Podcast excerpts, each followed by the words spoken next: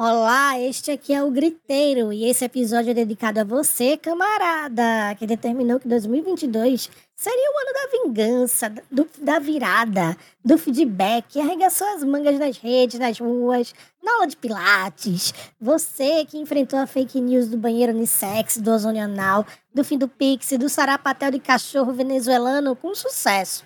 Você foi um bom garoto, garota ou garota e ganhou de presente nesse Natal um novo presidente. Digo uma coisa senhores: eu tenho três alternativas para o meu futuro: estar preso, ser morto ou a vitória. Podem ter certeza, a primeira alternativa, preso, não existe.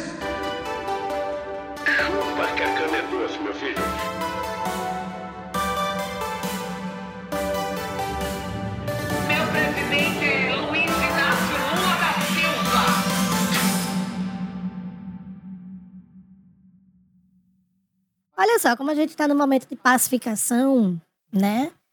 De esfriar os ânimos, esse episódio também é dedicado a você, patriota, que não aceitou o resultado das urnas e enfrentou chuva, sol sereno, usou banheiro químico unissex entupido, deixou o marido ou a esposa em casa, pro urso ou pra ursa ir lá e dar o bote. É, patriota. Tem pentelho no ralo do teu banheiro que não é seu, patriota. Fique sabendo disso.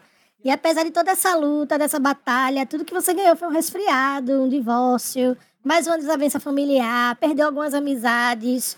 E nada do teu tão esperado golpe acontecer, né? O extermínio da oposição tampouco. A gente tá aqui falando. Sim, galera, porque vamos falar aqui em bom português, vamos deixar o François de lado. Todas as pessoas que estão acampadas em frente aos quartéis, sem exceção, estão direta ou indiretamente clamando pelo quê? Pela nossa morte. O quê? Não acredito. É, minha filha, não existe golpe militar sem morte de opositor, não. E tem gente lá que sabe demais disso. Tem gente lá que, pasme, testemunhou a desgraceira que foi em 64, soube dos horrores da ditadura militar e tá doida pra quê? Pra repetir a dose. A exemplo dessa senhora aqui, fofinha, queridíssima, ouve só.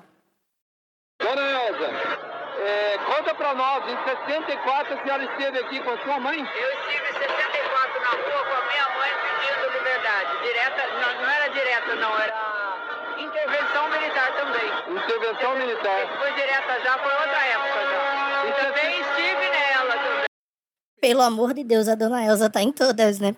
Pelo amor de Deus, a dona Elza foi pedir intervenção militar em 64, aí depois foi pro Diretas já.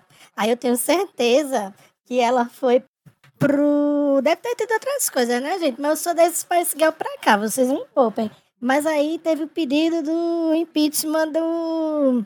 da Dilma. Ela foi, né? Foi, foi lá na Paulista barbarizar, sacudir bandeira horrores. Aí veio o que? Bolsonaro. Ela foi também. O Bolsonaro perdeu. Aí, porra, desses anos todinho, eu tô usando bandeira verde e amarela, vou comprar uma vermelha nada, aí dona Elza tá aí, ó. Tá aí agora pedindo intervenção militar de novo, de novo. Olha aí, ó. Pelo amor de Deus, quem for neto, neta dessa criatura, por favor, visite ela. Vá visitar, vá jogar um carteado. Às vezes é solidão. A pessoa associa o- a ditadura militar de 64 com um período em que era ela popular, que ela tinha amigo, que ela podia sair para protestar por Deus, pátria, família, né? E agora não tem mais isso. Vai lá visitar sua avó, sua avó, criatura. Pelo amor de Deus, vai comer uma rabanada, né? Porque quem tem vó, eu não tenho mais avós, infelizmente, mas quando eu tinha, era parecia que eu era o peru da ceia, porque é o tempo todo. Quer comer isso? Olha, tem pão, tem galinha. Minha avó fazia um suco de goiaba, que só Jesus na causa. Era um suco tão grosso, tão grosso, que ele parecia um mingau, assim, eu lembro até hoje. Na época eu não gostava. Hoje eu daria tudo, tudo, tudo para tomar uma golada daquela papa de goiaba de novo. Muita saudade. Então é isso, vai visitar tua avó, tua avó para evitar isso daí, tá? Pelo amor de Deus. E aqui para nós, viu, gente? Eu entendo que nós somos seres movidos pela emoção.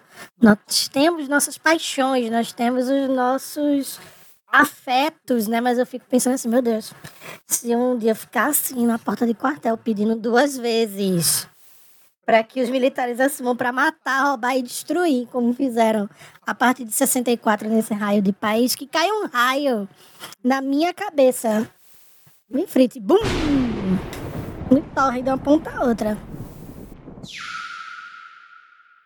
Tá vendo? Então eu vou dedicar esse episódio a você, que ainda tem um restinho aí, a você que tá na porta do quartel. Mas você ainda tem um restinho de dignidade, você ainda tem um resquício de moral dentro de você. Você ainda tem um pouquinho de ética. Ei! Reconsidera, vai. Vai para casa.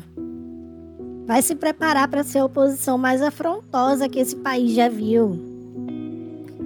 Vai.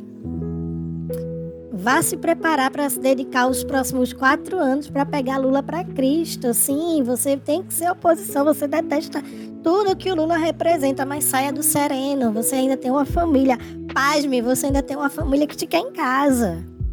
Você, quer uma fam... você tem uma família que ainda te quer na mesa da ceia. Volta. Ah, e se você levou chifre, perdoe, porque um homem sem chifre é um animal indefeso e você mereceu.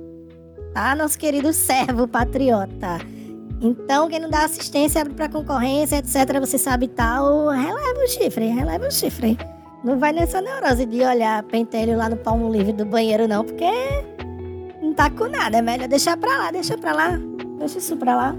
Depois de tanto chifre político que você levou do Bolsonaro, conjugar o outro não tem diferença não. Relaxa, viu, meu querido, minha querida ouvinte? Deixa isso pra lá. Por falar em raio, né?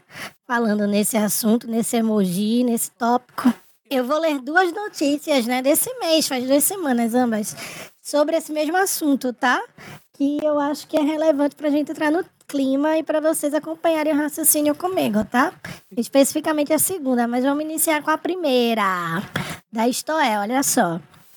O bolsonarista Marcos Antônio Pereira Gomes, conhecido como Zé Trovão, foi internado na noite dessa terça-feira em um hospital em Brasília. Isso ocorreu após o deputado federal eleito por Santa Catarina passar mal. É, para você ter ideia, né? Ele foi eleito. Mas também na Santa Catarina, enfim, né? Nada contra força, a galera da resistência de Santa Catarina, vocês vão precisar. Isso ocorreu após o deputado federal eleito por Santa Catarina passar mal. A sua assessoria de imprensa confirmou a informação por meio de publicação no Twitter. Além disso, a equipe informou que o parlamentar deve passar por uma série de exames e que, por enquanto, não há previsão de alta. Ah, né? Acontece. Olha, gente, pra você ter um piripaque, né? Normal, acontece, acontece. Só que, só que, quando saiu essa notícia, né? Uma pessoa muito ruim, uma pessoa com coração peludo, espírito de porco mesmo, adoro. É... Eu tava no Twitter nesse dia, tá um monte de gente, tá? Era meia-noite. E começou a circular uma foto que eu vou descrever para vocês. Como é que eu posso descrever essa foto sem ofender, meu Deus? Sabe as quatro linhas da Constituição? Na foto ele já tinha cheirado duas. Porque o pó da felicidade tá assim, abalando. Uma buchinha de prensado de maconha, né? E tinha mais duas carreirinhas de padeia, assim. Enfim, era um ambiente de drogas, um ambiente de droga, de entorpecente, tá? Só que aí, a galera não perdoa, né? A galera tá vendo, foi parar no hospital porque tava se colocando padezeiro do acampamento bolsonarista, não sei o que. Trará. Vocês sabem que a galera é péssima, né? A galera ficou dizendo, tá vendo? Eu bem sabia que desse Zé Trovão aí, a Ana Raio era outra coisa. O povo é pesado, né? O povo tira onda. Mas ele deu a explicação dele, eu vou ler aqui para vocês. Ele justificou da seguinte forma: após o surgimento de uma foto ao qual eu não me orgulho nem um pouco, eu venho me pronunciar. Uma pessoa muito maldosa resolveu divulgar essa foto. Essa foto é de 2017, 2018, de uma fase da minha vida que eu tento esquecer todos os dias. Hoje eu posso olhar para essa foto e dizer que um dia eu estava destruindo a minha vida, mas venci esse vício e essa fase, construí uma família e sou um homem decente e trabalhador. Só que assim, cá pra nós, né? É longe de mim duvidar da palavra do recém-eleito deputado federal Zé Trovão. Mas a foto, assim, Né? Que cosmético é esse que você usa? Porque se a foto é de 2017, 2018, o seu tá igualzinho. O tempo não passou, você não parece que é muito antiga, não. Assim, longe de mim querer insinuar qualquer coisa, viu? Mas não parece que é muito antiga, não. E eu entendo também o lado da assessoria de comunicação, que tem que fazer o gerenciamento de crise, né? Mas eu acho que todo gerenciamento de crise tem que vir pautado na verossimilhança, senão fica que nem eu aqui. Eu, assim, não que eu esteja duvidando do senhor e da sua equipe, tá? Mas eu acho que a foto tá muito. o senhor tá bem conservado na foto, vamos dizer assim.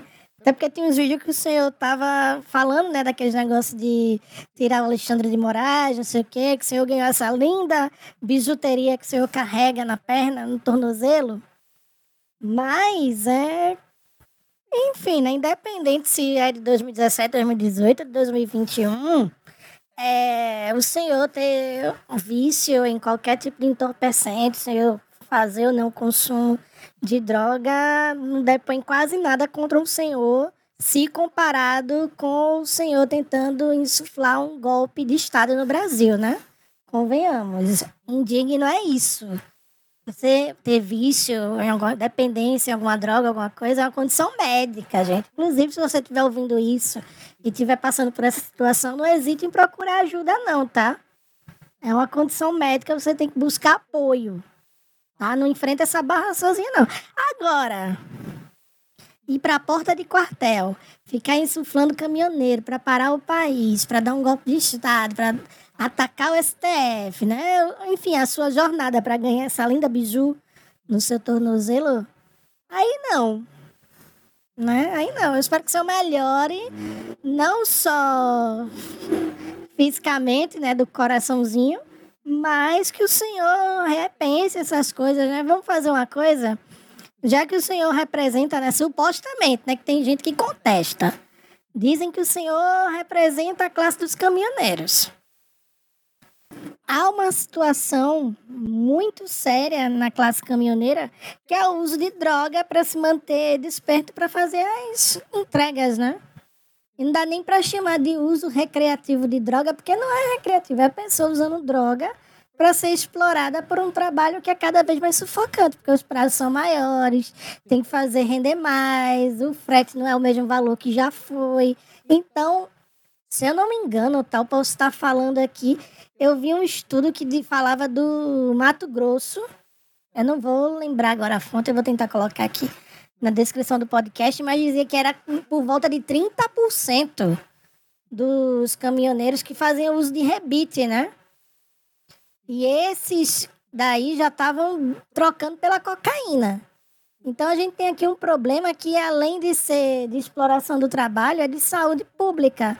E de segurança pública também, porque o que mais tem na internet é vídeo onde uh, ocorre uma fatalidade na estrada causada por um motorista de caminhão que estava sob efeito de entorpecente, entendeu? Ou seja, está pondo em risco a própria vida, mas está pondo em risco a vida dos outros. Se o senhor fosse esperto, se o senhor fosse inteligente, o que, é que o senhor ia fazer? O senhor ia chegar na Câmara dos Deputados e ia se pautar por essa agenda aí né? Porque querendo ou não, é do interesse da classe andar em estrada mais segura, é ou não é? É interesse também combater o cenário que motiva o uso dessas drogas dentro do, da classe. Você não concorda? Ia ser um rebranding danado pro senhor, você vai fazer isso? Lógico que não, você vai perder seu tempo atacando instituição STF, Bolsonaro, bolsonarismo, direita, né? Enfim, né? Fim de carreira. Fim de carreira total. Enfim, vamos para a segunda notícia. Olha só, galera. Deu lá na CNN Brasil, hashtag Free Daniela Lima. Olha só. Quatro pessoas ficaram feridas neste domingo em Brasília por causa de uma tempestade com raios que atingiu a capital federal. Essas pessoas estavam no local onde ocorre há semanas manifestações de apoio ao presidente Jair Bolsonaro das vítimas, uma mulher de 45 anos, precisou ser atendida pelo Corpo de Bombeiros Militar do Distrito Federal e foi encaminhada ao Instituto Hospital de Base de Brasília. Segundo informações dos bombeiros, a ocorrência foi na Praça dos Cristais, que fica em frente ao quartel do Exército em Brasília. Três viaturas e 11 agentes se deslocaram ao local para ajudar os feridos, que estavam em uma tenda. A mulher que ficou machucada teve dormência nas pernas, queimação no braço direito, quadro hipertensivo e sinais vitais alterados. A corporação diz que, após o resgate, ela estava consciente, orientada e estável. Ori consciente, a gente aqui vai contestar total, viu? Consciente, a gente só pega com lauda, porque é impossível clinicamente que uma pessoa que esteja na porta do quartel esteja consciente, tá? Mas aí, querido, querido ouvinte, pega a visão comigo, né? A pessoa tá na porta do quartel e eu não sei se vocês é, vão entender a, a imagem, mas o negócio deixou de ser uma manifestação política faz muito tempo. O negócio, querendo ou não, gente, Deus que me perdoe pela comparação. Mas a diferença desse acampamento dos bolsominions para Johnstown é um letreiro deste tamanho e alguém servindo que suquinho temperado né? E como toda seita tem a, vamos dizer assim, a profanação do cristianismo, vamos respeitar, né? A profanação do cristianismo, a deturpação do culto cristão, eles passam o dia todo rezando. É Pai Nosso, é Ave Maria, Salve Rainha, é o Credo. É hino evangélico tocando o tempo todo. Entendeu? E aí, nada contra, viu, gente? Nada contra. Mas essas pessoas ficam rezando pedindo um sinal o tempo todo. Deus, assuma a frente, meu Deus. Mande um espírito de confusão para que eles não consigam assumir a presidência da República e mantenha Jair Bolsonaro na presidência, meu pai. Que eu quero que chova fogo enxofre do céu na cabeça dos nossos inimigos. Vocês sabem como é?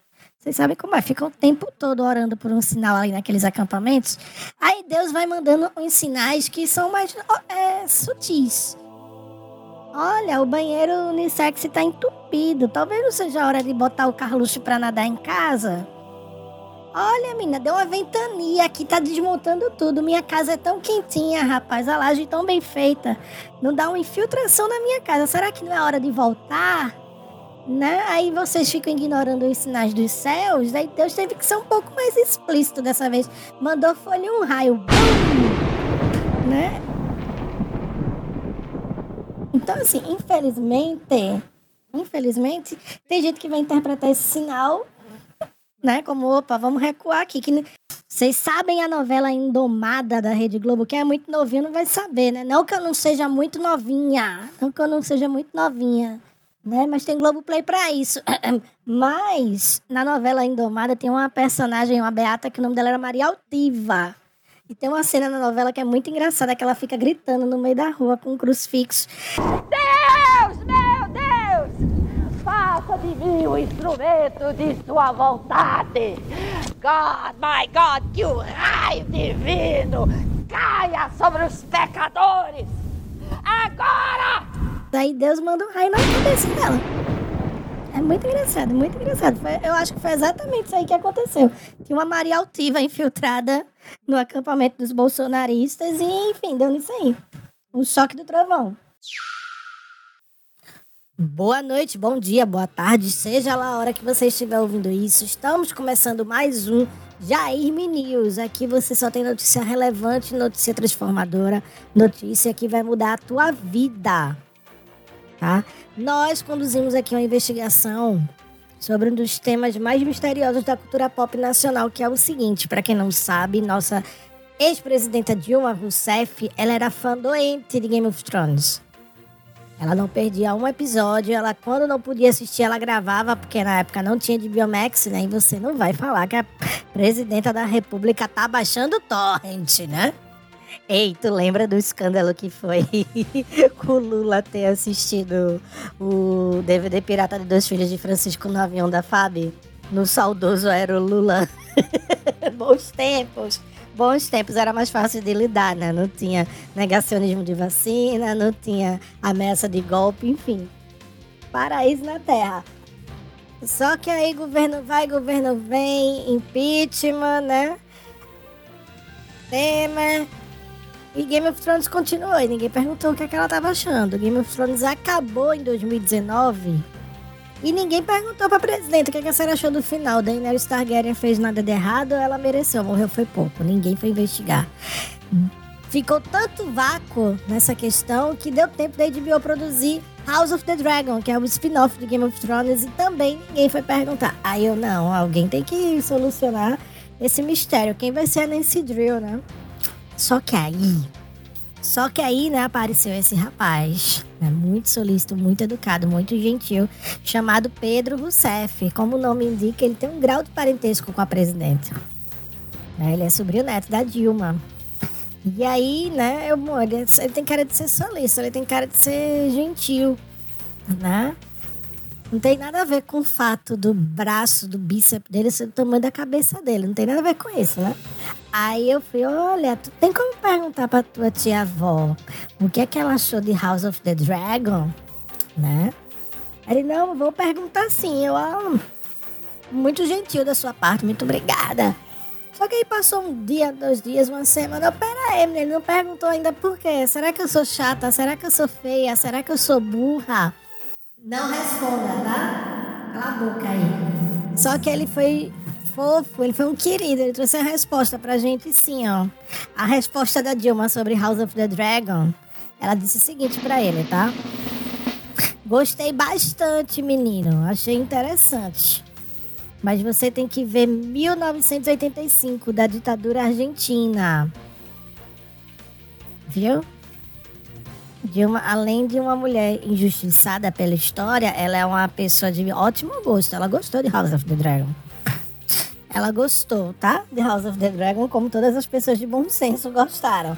Mas, para quem não sabe que filme é esse, o 1985, Argentina. 85 é um filme exclusivo da Prime Video, tá? Tá no streaming, que ele conta como foi o processo para levar os militares das juntas a julgamento tá? Para matar brasileiro de inveja. Né? para matar. Esse é para matar brasileiro de inveja, né? O filme é elogiadíssimo para quem seguia o site de review. Ele tinha 98% de aprovação no Rotten Tomatoes do crítico e 96 do público. Então, assim, eu acho que é uma boa pedida. A presidenta mandou assistir, né? Eu vou assistir também. Tá, obrigada, Pedro ser gentil, por ser querido e por continuar postando as fotos lendo, né? Pra quem não tá entendendo, vai lá em P Underline Rousseff no Twitter que você vai entender. Bom, mas vamos pro que interessa, né? Já enrolei demais.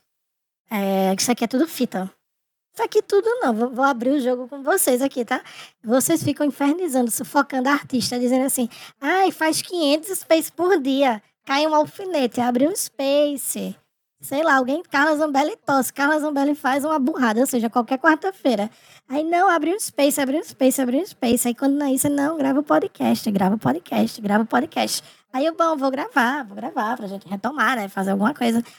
Aí, eu faço, olha, mandem áudios pro podcast, porque aí a gente faz uma coisa mais dinâmica, mais animada, porque eu podia pedir para vocês escreverem também, mas eu vou fazer da próxima, mas enfim, né? Quase ninguém mandou. Foi um flop, um flop, um flop, um fiasco, viu? Eu nunca mais. Eu, esses que eu consegui aqui foram os campeões, foram os que salvaram o episódio, tá? É, porque eu rastejei, eu me humilhei, eu pelejei para conquistar esses áudios e os queridos me atenderam. Mas eu não vou me humilhar assim, nunca mais. Scarlett O'Hara batendo no peito, eu não vou me humilhar assim, nunca mais na minha vida. Eu só vou me humilhar assim. Quando o Nicolas Pratt tiver um caso comigo e ele, por algum motivo, quiser acabar, eu não me humilho. Eu virei a Heloísa da novela. Não vai fora isso, não. Sim, eu tô no humor Todas as Flores.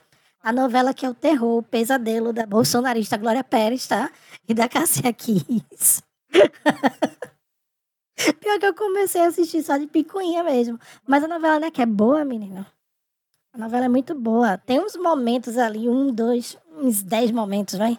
Que você tem que entrar no modo pobre de quem não sabe voar e abrir as asas de um Boeing para sua imaginação. Mas fora isso, fora que é novela, né, gente? Quem é que quer uma trama enroladíssima, detalhadíssima?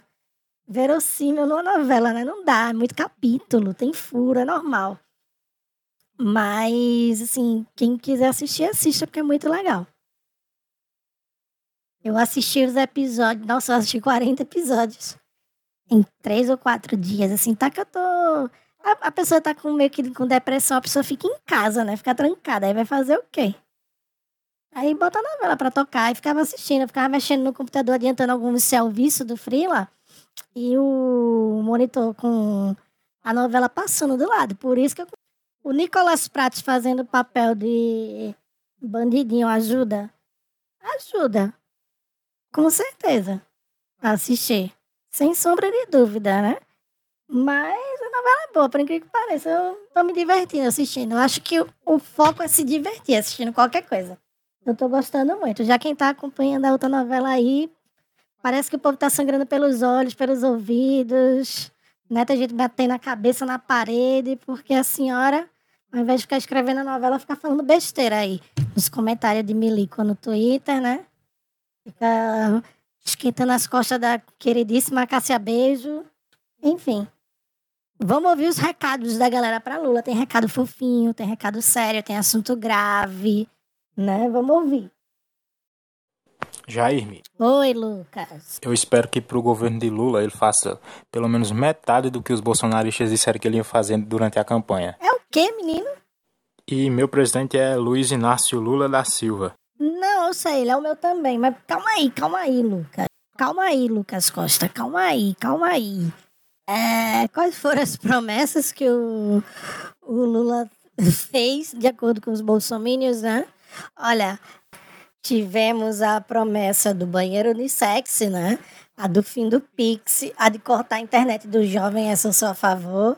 Teve a do fechamento das igrejas, eu não sou a favor de fechar nenhuma igreja, mas uma ou duas aí eu adoraria que fosse a falência, né? Por uns motivos aí que se fechar o Brasil vira Suécia, vira Dinamarca. É... Tinha do tal do Exército Vermelho, que o Lula ia ter, que ia criar, que ia ser o maior exército vermelho da América Latina. Teve a história do. Não, porque o Lula vai regular a mídia, não sei o quê. Esse negócio de regular a mídia valeria um episódio só pra falar disso, tá? Mas assim, qual que é a promessa que tu quer que ele cumpra? Porque. Qual? Que eu vou dizer, viu? Eu vou falar pra vocês. Esse ano, assim, de verdade, assim, agora que passou a poeira, eu achei eles bem fracos na criatividade, assim, pra inventar coisa. Eles só focaram no nicho evangélico, dizendo, ah, vai perseguir cristão, vai fechar a igreja, vai não sei o quê. O resto foi coisa requentada. Ah, ah, ah, achei uma fake news, assim, que podia ser verdade. Legalização das drogas, né? Tem que ter um debate amplo pra descriminalizar pelo menos maconha, né? Pelo menos maconha. Porque essa história de não descriminalizar atrapalha até quem usa maconha como tratamento medicinal. Tem toda uma história aí. Pesquisem depois sobre o Osma Terra fazendo lobby para proibir, porque, enfim. Muito feliz que esse povo foi embora, mas tá, vou mandar sua cartinha pra Lula, tá? Próxima. Próxima fita. Olha, o que eu espero do novo governo é muita coisa. É muita né? coisa. Eu sei que nem metade vai rolar, mas muita coisa. Já entregou as contas. É, mas assim, se puder escolher uma, Escolha. tipo, uma em particular, né? Não que seja mais importante, mas uma, é uma retomada, assim, da ciência e da tecnologia, né? Investimento é, em pesquisa e inovação científica no Brasil, porque, assim, eu faço mestrado e a Coitado. situação é deprimente, sabe? Não tem estímulo nenhum para fazer pós-graduação no Brasil mais. Não tem estímulo nenhum Estudar é para erro, amor. para nada, assim, é, relativo à academia. Não faz TikTok porque É, não quem quer. consegue é muita força de vontade. E depender só de força de vontade é complicado, né? Porque não, né, não me alimento de força de vontade, infelizmente. Então é isso. Quem sabe, né? Caio, eu queria abrir minha fala com você, né? Arroba Caio Fol. Que com as palavras de uma filósofa muito importante, contemporânea da cultura brasileira, em que ela diz assim: Tudo pode ser, se quiser será. O sonho sempre vem para quem sonhar. Então, eu não sei se vai te animar muito, criatura, mas eu tenho duas notícias direto aqui do Polo Norte para o Papai. Polo Norte não, né? Polo Nordeste, vamos botar assim. Do Polo Nordeste de Papai Lulinha para você sobre o tópico ciência, tá? A primeira notícia diz respeito sobre a nova ministra da Saúde, que é a Lízia Trindade, da Fiocruz, que além de ser a primeira mulher a ocupar a pasta, né, eu acho fundamental a gente olhar da seguinte perspectiva. Nós saímos de uma tragédia causada pela gestão militar do Pazuello e do Queiroga, onde o negacionismo científico correu solto, né? Era tratamento precoce, era especialista em ozônio com catéter bem fininho para tratar Covid, né? Que transformaram o Ministério da Saúde numa fonte não confiável de dados em plena pandemia. Eu não sei se vocês que estão ouvindo isso vão recordar, porque parece que foi há uma vida, mas houve um determinado momento onde os veículos de imprensa tiveram que se unir e formar um consórcio para poder noticiar de forma precisa quem eram as vítimas né, de Covid do dia e qual era o número de infectados e o número de recuperados. Porque, a depender da gestão do governo, é, eles estavam fazendo de tudo para sabotar. E agora nós temos quem? Temos uma mulher que fundou o Observatório da Covid-19, que é da Fiocruz, que esteve na linha de frente nas negociações para a produção da AstraZeneca no Brasil. Qual que é o nome da, da segunda dose da vacina? Estrazinha. Tu vai tomar o quê, Pires? Estrazinha. Eu não lembro, eu acho que eu tenho uma dose de AstraZeneca aqui no meu braço. Eu, eu não lembro, gente, que coisa incrível. Eu, eu acho que eu vou ter que olhar no cartão, porque eu realmente não lembro. Olha que coisa boa, era pra gente ser assim, né? Pra gente não lembrar qual foi a dose que a gente tomou. A gente entrou nessa noia de tanto que ficou aflito com essa busca. Mas, é, no quesito Ministério da Saúde, nós não poderíamos ter indicação melhor e técnica do que essa daí, não. Tá? É uma indicação que ela vem até com a força do símbolo, né? Nós estamos tirando os negacionistas para levar uma mulher que foi pró-ciência o tempo todo na maior crise sanitária da história recente. Então, assim, eu, eu não viajo muito nessa história de símbolo, dessas coisas, não. Mas esse eu achei muito importante, né? Porque ela vai chegar remoralizando o Ministério da Saúde, vai já estourar o cativeiro lá dos milicos né? Vai chegar tirando a mordaça do menino Zé Gotinha. O bom é que se ele estiver vivo, né, no cativeiro, ótimo, ele volta a ser o garoto propaganda. Se ele estiver morrendo, o design continua o mesmo, né? Porque ele parece o primo do Gasparzinho, né? A segunda notícia vem de você, da futura ministra da Ciência, Tecnologia e Inovação, a Luciana Santos, tá? Que ela promete pelo menos fazer o ajuste inflacionário das bolsas, que bomba, galera, para vocês verem que a galera que faz ciência no Brasil faz porque gosta mesmo, porque compensar não compensa não. Não são corrigidas desde 2013, ou seja, a gente tem uma década de defasagem, tá?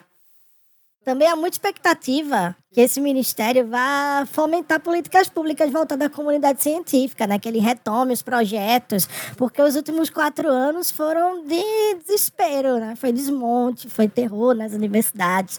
Teve muita fuga de cérebro no Brasil. Quando eu falo fuga de cérebro, gente, é quando as pessoas que têm o potencial intelectual para fazer o país crescer mesmo, elas se mudam vão para outros lugares para desenvolver onde te dá valor, né? Não que elas estejam erradas. Então, eu espero que essas notícias tenham um animozinho, né? Vamos ver se te anima. Que elas sejam uma luz. Agora, se essa luz é o da nova era chegando, uma era de conhecimento, ou se é a linha de um trem, a gente vai descobrir junto daqui a pouco, tá? Beijo.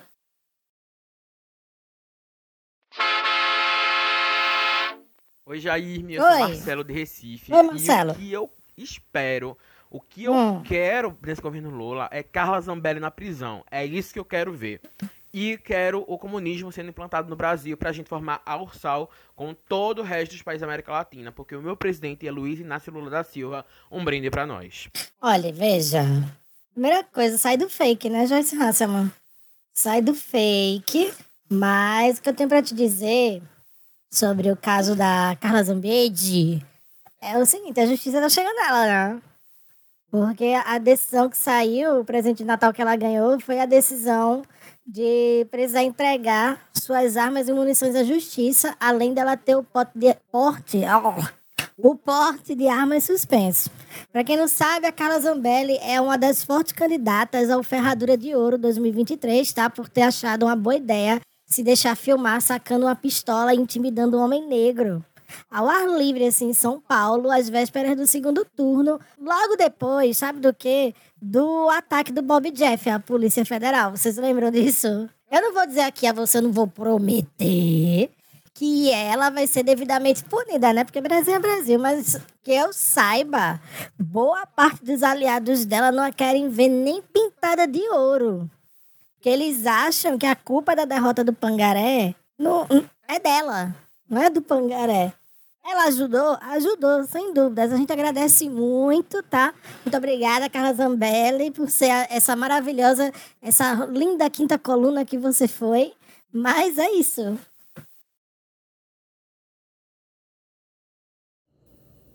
E aí, Jair? Oi. É, primeiramente, eu queria dizer para a Lulinha conciliar menos. Oxi. Porque a gente não quer general Ah, bom. né, no governo e tal. Tem que colocar eles no lugar deles. Lembrar para onde, onde que eles têm que ficar e tal. Tipo assim, dá pra, né? Dá pra fazer menos isso aí, conciliar um pouquinho menos. Eu acho que dá. E Gata. segundo, eu tenho um pedido muito importante que eu quero o Bolsa namoro, entendeu? Porque ele falou que no governo dele todo mundo vai namorar e amar. Realmente, as nossas. Particularmente, minha libido tava morta. Foi só ele ganhar que voltou com tudo, Eita! entendeu? E aí a gente fica arrumando namoradinho na internet. A gente precisa de um bolsa web namoro, um bolsa namoro. Porque não tem ID jovem que aguente, entendeu? Aí esse é o meu pedido para 2023 para o governo Lula, muito importante. Bom, né? A gente aqui vê de fato sobre a parte de conciliar menos. Eu não vou nem entrar nesse tópico. Novamente não, gostei não, tá? Gostei não do ministro da Defesa, não. Gostei não, o ministro da Defesa fica passando pano danado pros militares, eu sei, é o papel dele, eu sei, eu tô ciente disso. Tem uma estratégia de pacificação por trás sem criar maiores conflitos, eu tô ciente disso, mas eu tô no direito de não gostar. Não gosto, não gosto, não me agrada. Mas, assim, você trouxe de fato um problema sério e é um problema macroeconômico. Porque, veja, quando o Lula deixou o poder em 2010, a gente não tinha o fator do relacionamento instagramável. Como é isso? Quem é que namora hoje em dia se não é pra mostrar pros outros, né? Quem é que vai namorar e não vai gravar um TikTok, não vai fazer um Reels, não vai fazer uma dancinha de trend, né? Não vai fazer uma foto no Instagram, num lugar totalmente planejado para sua foto ficar linda, né? Com isso vem os custos, porque quando o Lula deixou o poder, qualquer namoro se resolvia na carroça do dogão, né? Com muito purê, muita batata palha, ovo de codorna. Hoje isso nem pensar. Hoje isso nem pensar. Então, como ele veio com essa proposta aí de que todo mundo vai ter que namorar, né? Vai todo mundo namorar no meu governo. Ele vai ter que fazer essa providência daí. Vai ter que tomar essa providência. Até porque, né, vamos lá. Se você for gravar um Reels, fazer qualquer conteúdo do seu namoro, né? Porque você tem. Vocês sabem, tem gente que namora, às vezes, nem gosta tanto do namorado da namorada, mas gosta porque combina, harmoniza o feed todinho. Né? Então, assim, o Lula vai ter que realmente tomar uma providência, porque foi promessa de campanha. Uma questão muito importante de ser pontuada no caso do- da promessa de Lula é que quando ele deixou o poder em 2010, o cenário dos relacionamentos era outro. Veja, não tinha Tinder, não tinha Hornet, não tinha Grindr, não tinha Scruff, não tinha o esquema de visualizar todos os stories da pessoa e curtir a última foto, enfim, né?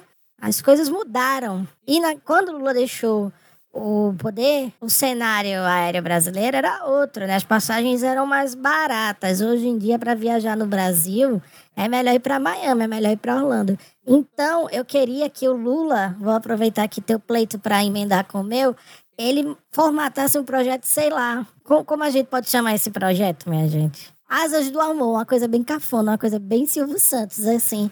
Onde é, a passagem aérea baixa para facilitar né, em parceria com o Tinder Gold. As pessoas vão assinar o Tinder Gold e vão procurar o amor delas em todo o território nacional. Não vão se limitar apenas à região onde elas moram. Porque às vezes o amor da tua vida, sei lá, tu tá morando em Belém do Pará, o, o amor da tua vida tá em Passo Fundo, no Rio Grande do Sul. Né? Como é que a gente faz isso? Como é que a gente facilita? Abrindo o programa Asas do Amor, porque as flechas do Cupido no governo Lula, elas serão mísseis teleguiados, entendeu? É isso que a gente tem que vender para as pessoas.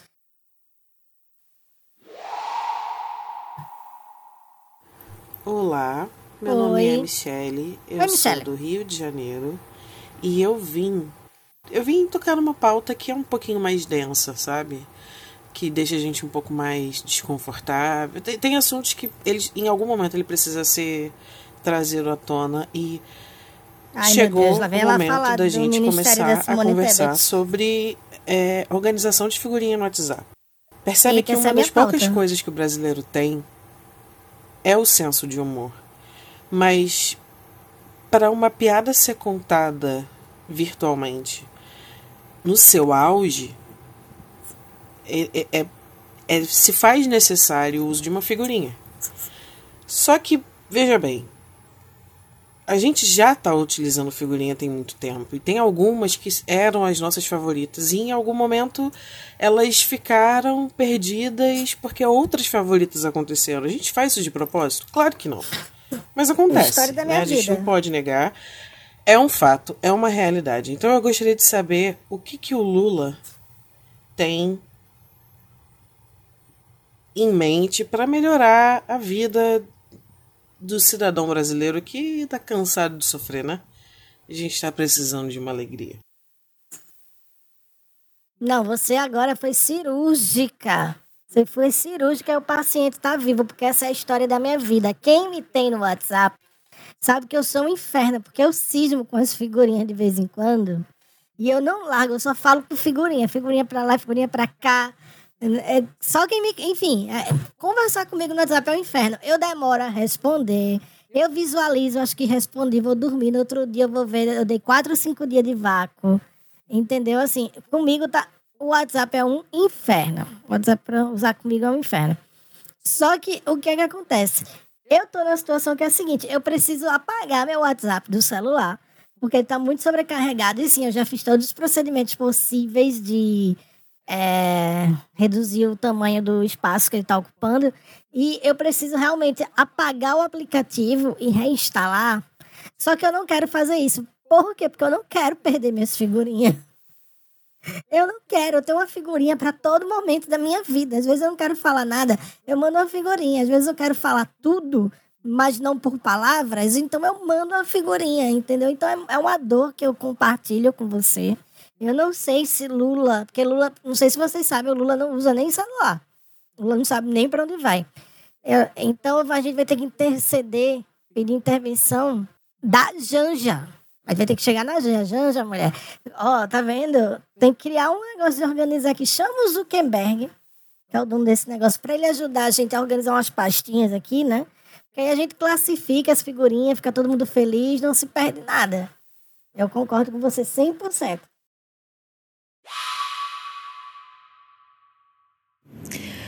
Oi, Jairme, tudo bem? Aqui é a Gíulia, de Vila Velha. E o que eu espero que o nosso bom velhinho de vermelho traga no próximo governo seja muito tédio. Eu quero assistir o jornal assim, sentindo sono. Não quero ter emoção, mais fortes emoções, como eu tive nesses últimos quatro ou seis anos, né?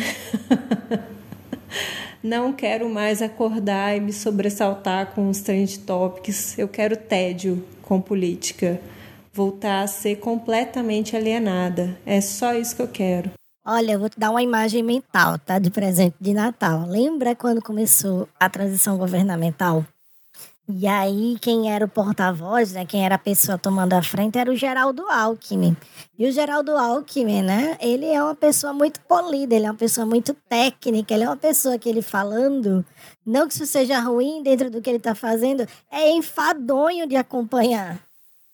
Você não vai ver Geraldo Alckmin do nada anunciando assim, agora o astronauta do travesseiro da NASA, Marcos Pontes, vai vir aqui para ser ministro da tecnologia. A inventora do kit gay, da fanfic, do como era, era o, do filme da Frozen, que ia beijar a Bela Adormecida, vai ser ministra da Mulher e dos Direitos Humanos. Não, não vai ter isso, né? Não vai ter isso.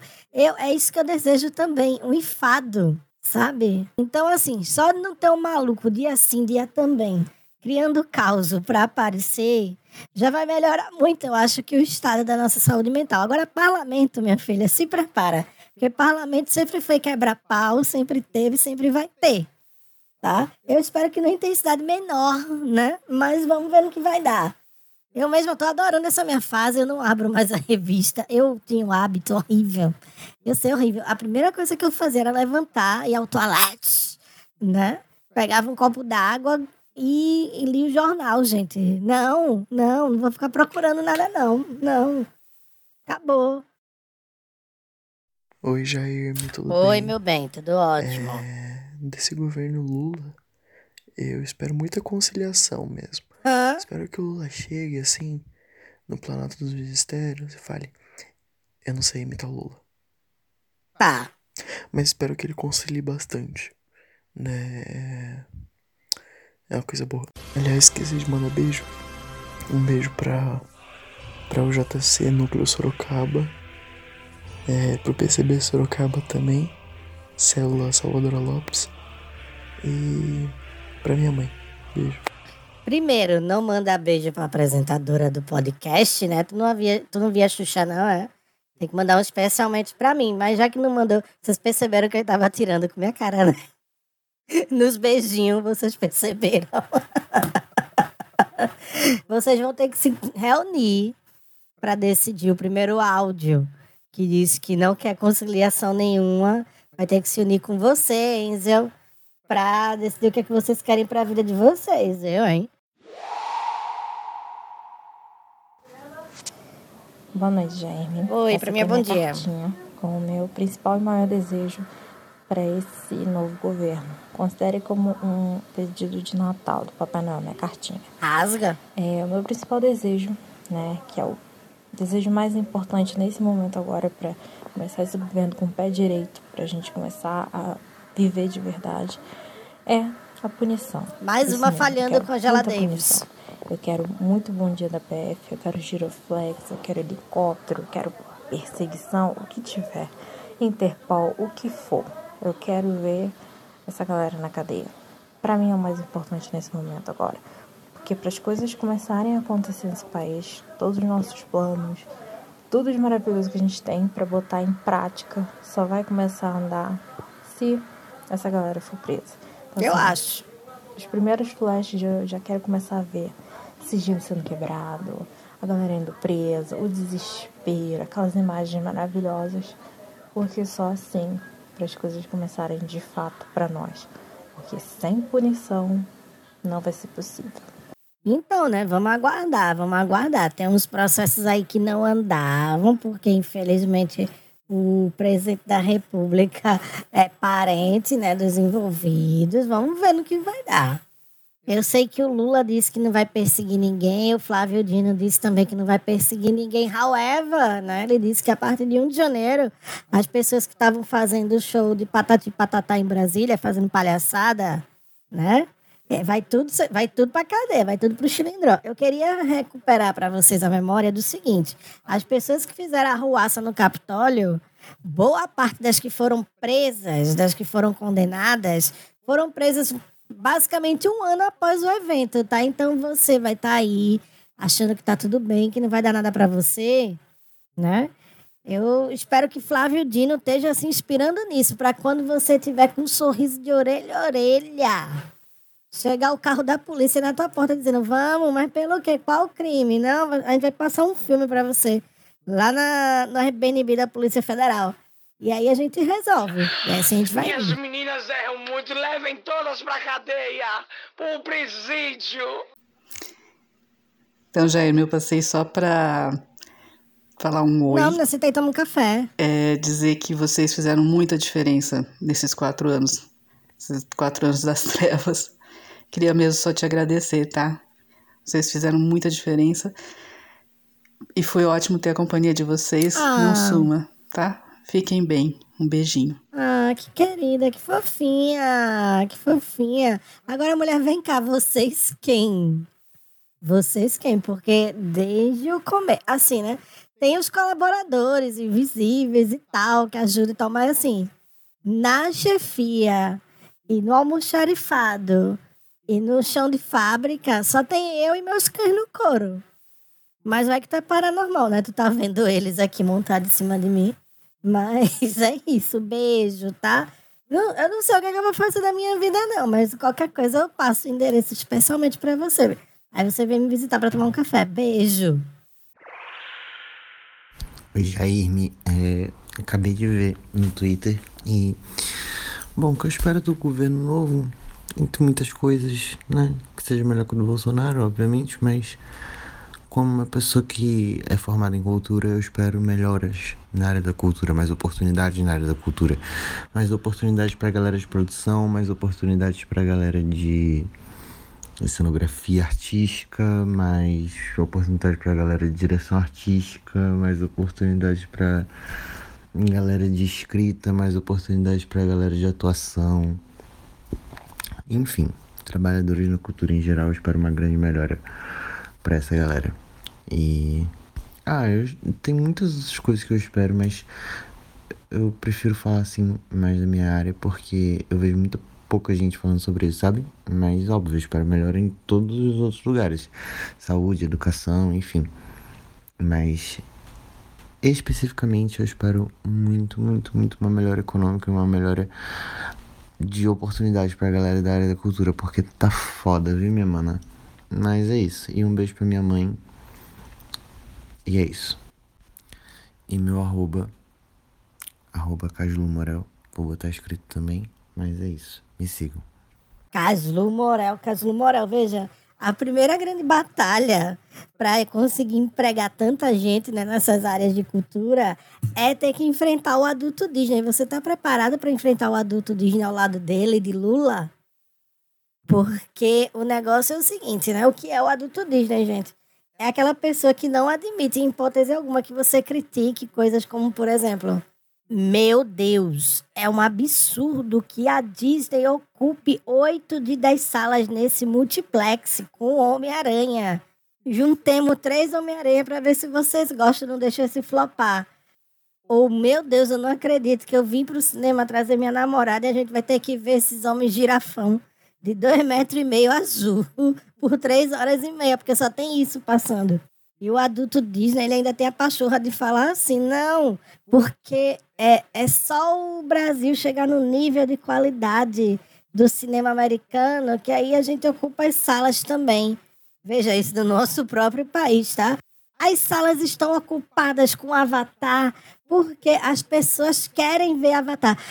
Bota na consciência. Você acha mesmo que tem tanta gente interessada voluntariamente em assistir um filme com personagens de dois metros e lá vai bolinha azul nadando para lá e para cá durante três horas e pouquinho?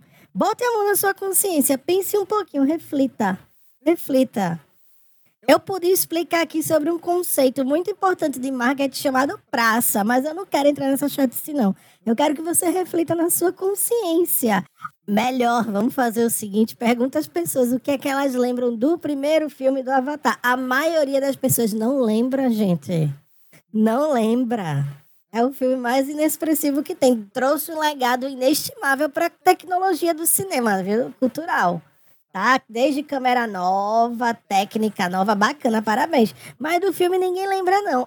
O filme Avatar, vou lhe dizer agora o que foi a real. Ele serviu para vender televisão de LCD. Você ia no Extra para comprar qualquer coisinha, era o dia todinho o filme do Avatar rodando em looping, porque o filme de fato ficava bonito na imagem da tela lá. Entendeu? Era para isso que servia. Eu gosto, tá, gente? Eu gosto de filme de hominho, eu gosto de blockbuster. Assim, eu não vivo de transformar o meu entretenimento em aprendizado. Eu, eu vejo coisa para fazer espuma na cabeça mesmo, normal. Inclusive, quando eu acabar aqui, eu vou assistir o novo de Gossip Girl. Mas o negócio é o seguinte: é uma discussão bem ampla, uma discussão bem complicada que o adulto Disney tenta interditar. Eu não sei se Lula, tendo que lidar com a fome, tendo que lidar com o desemprego, a inflação, né? Todas as mazelas deixadas pelo Bolsonaro, se ele vai ter coragem de enfrentar essa peleja. Eu acho que não. No entanto, eu tenho uma ideia, tá? Que é o seguinte: o que é que a gente pode fazer? Nos anos 90 até o início dos anos 2000, quem ocupava as paradas de sucesso era o axé. O soft power cultural brasileiro era o axé music, né? E era uma época muito melhor, na minha opinião. Hoje em dia, nós temos o sertanejo. O sertanejo é soft power do quê? Do agronegócio, principalmente o agronegócio predatório. Então aí eu queria chamar as Vitalovas, né? Você, gayzinha do interior, que ligou pra rádio pra pedir toca parabéns, toca disque-me. E levou um bafa, né? Levou um fora do radialista, dizendo que ia tocar as músicas por pura homofobia. Agora é a nossa vez. Você vai se juntar conosco para o projeto que eu espero que a Margarete Menezes encabece, que é de derrubar o sertanejo e devolver o axé para o topo. Entendeu? Porque a gente enfraquece o soft power do agronegócio, tá? E a gente volta a ser feliz de novo.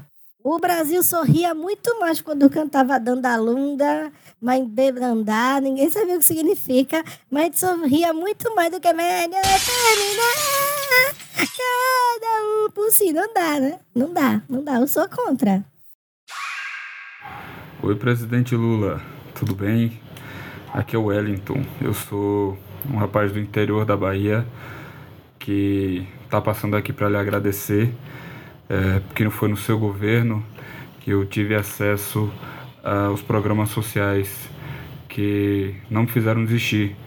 Foi pelo Bolsa Família que eu estou aqui hoje, foi o Bolsa Escola que me ajudou a estar tá aqui hoje, foi o Fome Zero que não fez com que eu desistisse, o Vale Gás que ajudou nessa família a subsistir.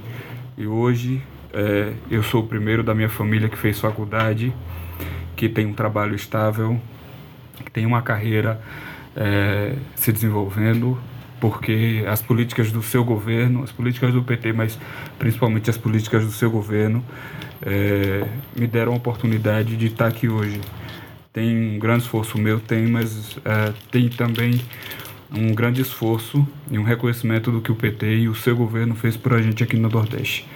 É, queria lhe agradecer, desejar que o senhor faça um novo, um ótimo governo, tão bom quanto ou melhor que os seus dois primeiros governos é, e que vou estar aqui para acompanhar e é, dar força no que precisar para que outras pessoas, assim como eu, tenham a oportunidade de buscar melhora de vida é, com incentivo do seu governo. Um abraço.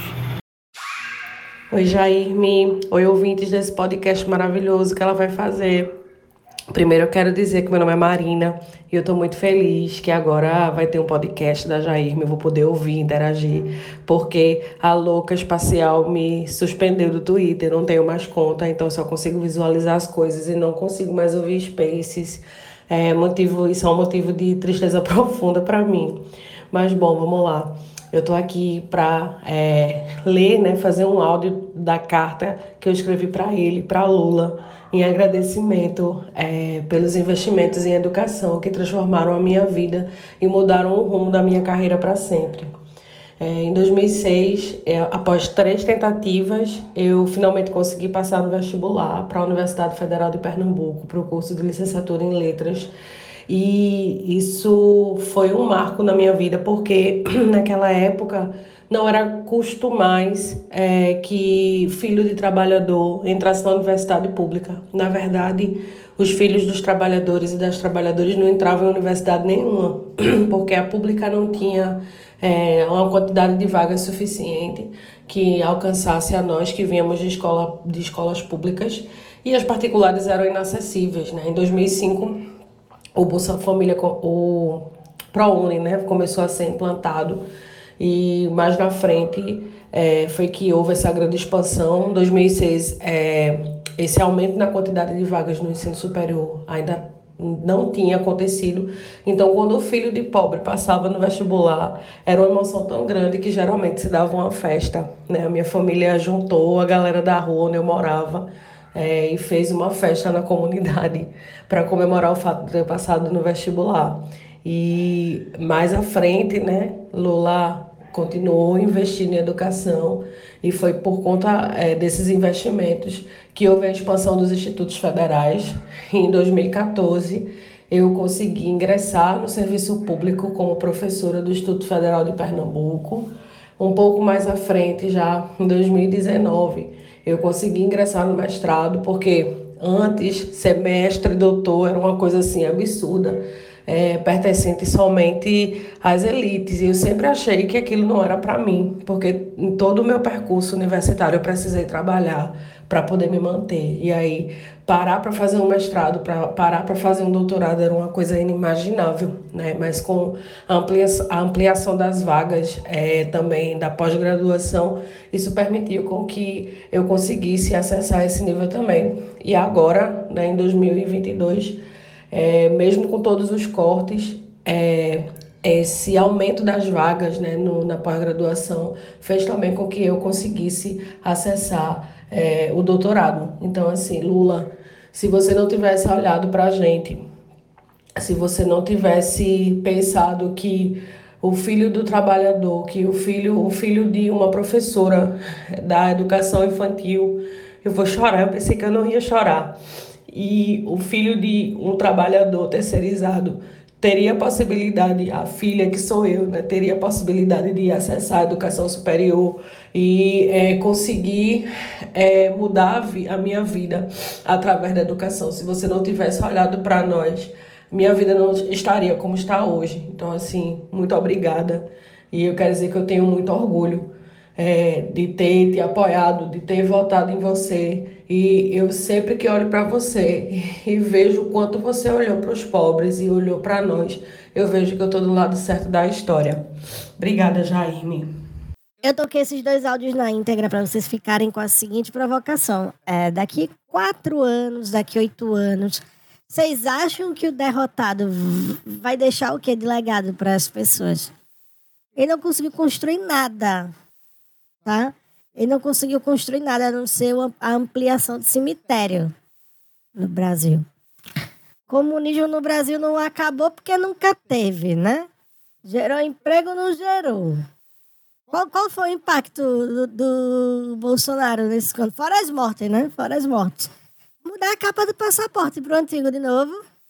Quem disser Pix vai levar um cascudo, porque o Pix estava sendo desenvolvido antes do Pangaré assumir a presidência, tá? Ou seja, nem isso ele vai deixar de lembrança boa para as pessoas. Nada. Nada, entendeu? Então, assim, eu até inclusive gosto de usar esse exemplo quando falam assim, ai, ah, porque os eleitores de Lula e de Bolsonaro são iguais. Ó, veja, realmente tem é, eleitor petista, assim como tem eleitor de todo mundo, né? Tem uma parte da militância que é assim, fanatizada, tem uma parte da militância que tenta interditar debate, que não aceita que você use uma vírgula fora de lugar, né? Que toma uma reação desproporcional. Tem, tem, não vamos fazer idiota aqui não. Agora, você querer comparar umas pessoas que têm esse comportamento, às vezes, por se enquadrar nos casos aqui, com de gente que se comporta desse jeito porque tá querendo oprimir a esquerda, os LGBT, porque achou lindo o Bolsonaro xingar os gays no super pop. Ah, não dá, né? Não dá, não dá.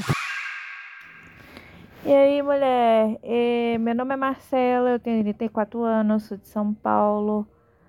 É, o que eu espero do governo Lula, honestamente, não espero nenhum milagre, não. Só a sensação de, de ter uma esperança de novo, de não ter a vontade desesperadora de sair correndo do país para ir para qualquer lugar só para fugir, né, daquele governo horroroso já é um, um alívio. E honestamente eu espero que depois dos quatro anos de Lula continuemos assim. E de resto, um beijo para você, sua linda. Foda-se carteira assinada. Vira digital influencer. Não, não, não, negativo, tá negativo. Parou essa história, parou a gracinha, acabou a cachorrada. O negócio é o seguinte: eu votei em Lula para ele gerar empregos, os empregos que Paulo Guedes prometeu, Lula vai gerar, principalmente o meu emprego, né? Porque acabou essa história, gente, de ficar sendo frila, negócio de ficar emitindo nota meia, é um inferno. É um inferno. Eu tava conversando, eu acho, com Leila, num grupo que a gente tem, eu tava falando assim, ai, sabe uma coisa que eu tenho inveja de verdade das pessoas? Que o povo vive falando assim, não, porque você tem inveja do meu namorado, você tem inveja do meu corpo, você tem inveja do meu carro, não sei o quê. Não, gente, a coisa que me dá inveja atualmente nos outros é carteira assinada. Sabe, porque eu fico vendo as pessoas falando assim, ai, eu tenho que cumprir prazo, eu tenho que cumprir esse prazo hoje, senão meu chefe vai dar uma bronca. Eu fico, ai, que delícia, como eu queria. Eu fico nesse nível aí tá? Mas assim, se você estiver precisando contratar, sei lá, eu sei mexer com Photoshop, sei mexer com Illustrator, eu fazia planejamento de mídia, eu fiz design de produto, eu precisa palhaça de circo, minha gente, almoxarifado. Qualquer coisa, pode me ligar, tá? Mandar uma mensagem aí no Telegram e vamos nos falando, tá? Beijo. Então é isso, gente. Esse foi o episódio especial Cartas para Lula do Griteiro tal. Não sei se a gente volta no que vem, não. Dá uma trabalheira editar esse negócio, tá? Mas vamos, vamos ver o que a gente vai fazer da vida. Vamos se organizar. Mas, sobretudo, esse episódio é um agradecimento a vocês que estiveram comigo nessa jornada nos últimos quatro anos, né? Porque eu costumo falar assim: é, o perfil fez muita coisa, mas fez muita coisa porque muita gente embarcava nas maluquices. Então, muito obrigada! A você que esteve comigo junto. Você que aperreou, tem gente que aperreava, tem gente que perturbava, né? Mas assim, é... eu espero que esse fim de ano na sua casa seja harmonioso. Não arruma briga com ninguém, não. Deixa, já ganhou a eleição. Tu não precisa ganhar discussão nenhuma, não. Você ganhou a eleição. Tá? É, seja harmonioso, né? Seja um momento de reencontro, de fato. Se você não curte Natal, tem uma boa noite de sono, sei lá. Eu quero desejar Feliz Natal e que Deus elimine todos vocês.